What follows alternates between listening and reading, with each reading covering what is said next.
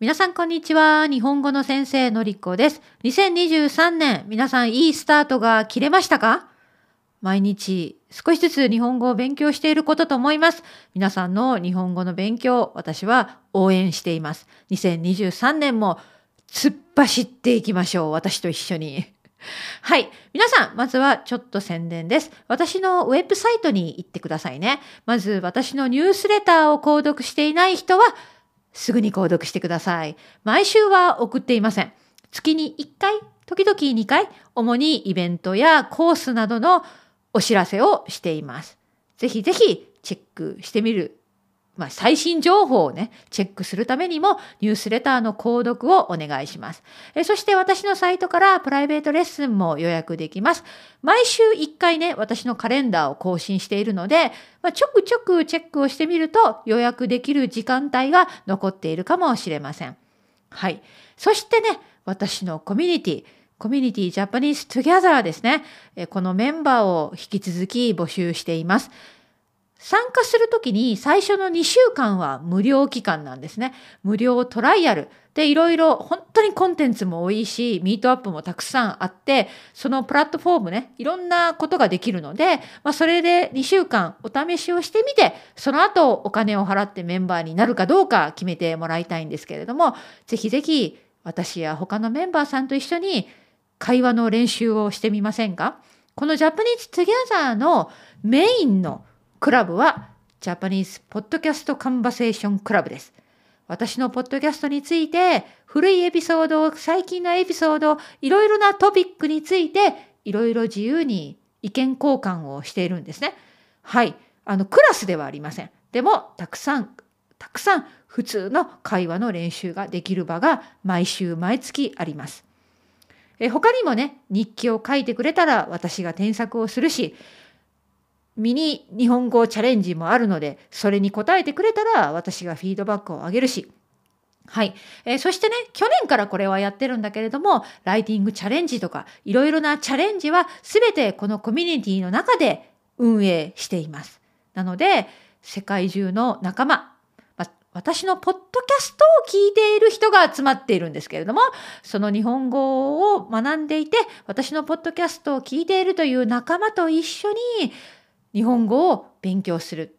面白いコミュニティになっていると思います。小さいコミュニティだけれども、本当に温かい人、面白い人、ユニークな人が集まっているので、ぜひ一緒に勉強してみませんか？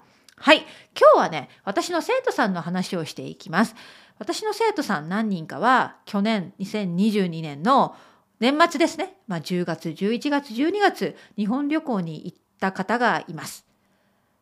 これは本当に嬉しい。話を聞いただけでも私は本当に幸せな気分になりました。だってコロナの間旅行に行けなかった。日本に行けなかった。日本が大好きな私の生徒さんたちはずっと日本に行きたい、行きたい、行きたいと願っていた。ね。で、行けないけれども勉強を諦めずにコロナの間コツコツコツコツ勉強してきたんだよね。で、ようやく久しぶりに日本に行けた。でね、私の一人の生徒さん、この生徒さんはマレーシア出身、でも今イングランドに住んでいる方です。この方はね、コロナの間、まあもう長い間ですね、私とプライベートレッスンで会話のレッスンをしてきたんですが、本当に会話が上手になってきました。で、久しぶりに日本に3週間行ってきたんですね。最初から最後まで、この旅行の最初から最後までずっと日本語だけで旅行したと私に言ってくれた時に私は本当に嬉しい気持ちがしました。ホテルの人、レストランの人、ね、ショップの店員さん、いつも日本語で話した。何かわからないこと、聞く時も必ず日本語で話した。英語は全然使わなかった。観光地に行って突然日本の、ね、地元の人、日本人に話しかけられた。ちゃんと日本語で答えた。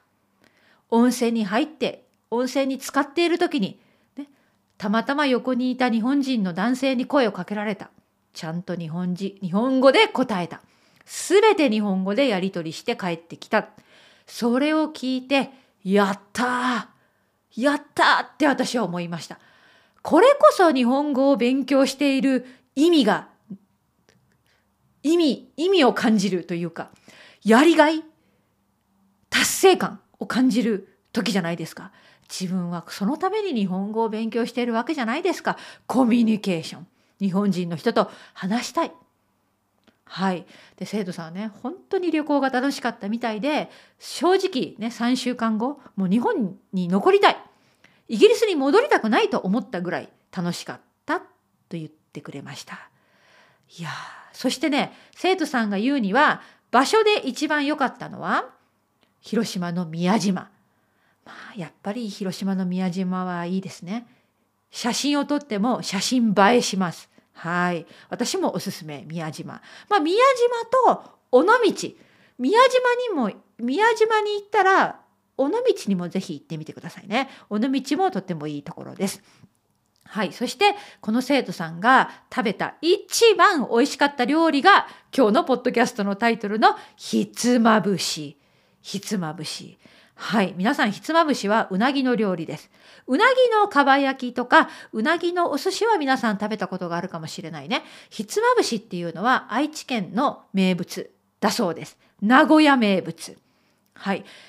うなぎのかば焼きを小さくま刻んで切ってね、そして白いご飯の上にそれを乗せるのかな。で、その白いご飯はおひつっていう特別な、特別な入れ物に入っています。で、そのご飯の上に刻んだうなぎを、かば焼き、うなぎのかば焼きを乗せて混ぜて食べる。でね、それだけじゃないんです。それだけじゃない。最後にちょっとご飯を残しておいて、お茶漬けにして食べるそうです。お茶を注いで、お茶漬けで最後、ひつまぶしを締める。というのが、まあ、ひつまぶし。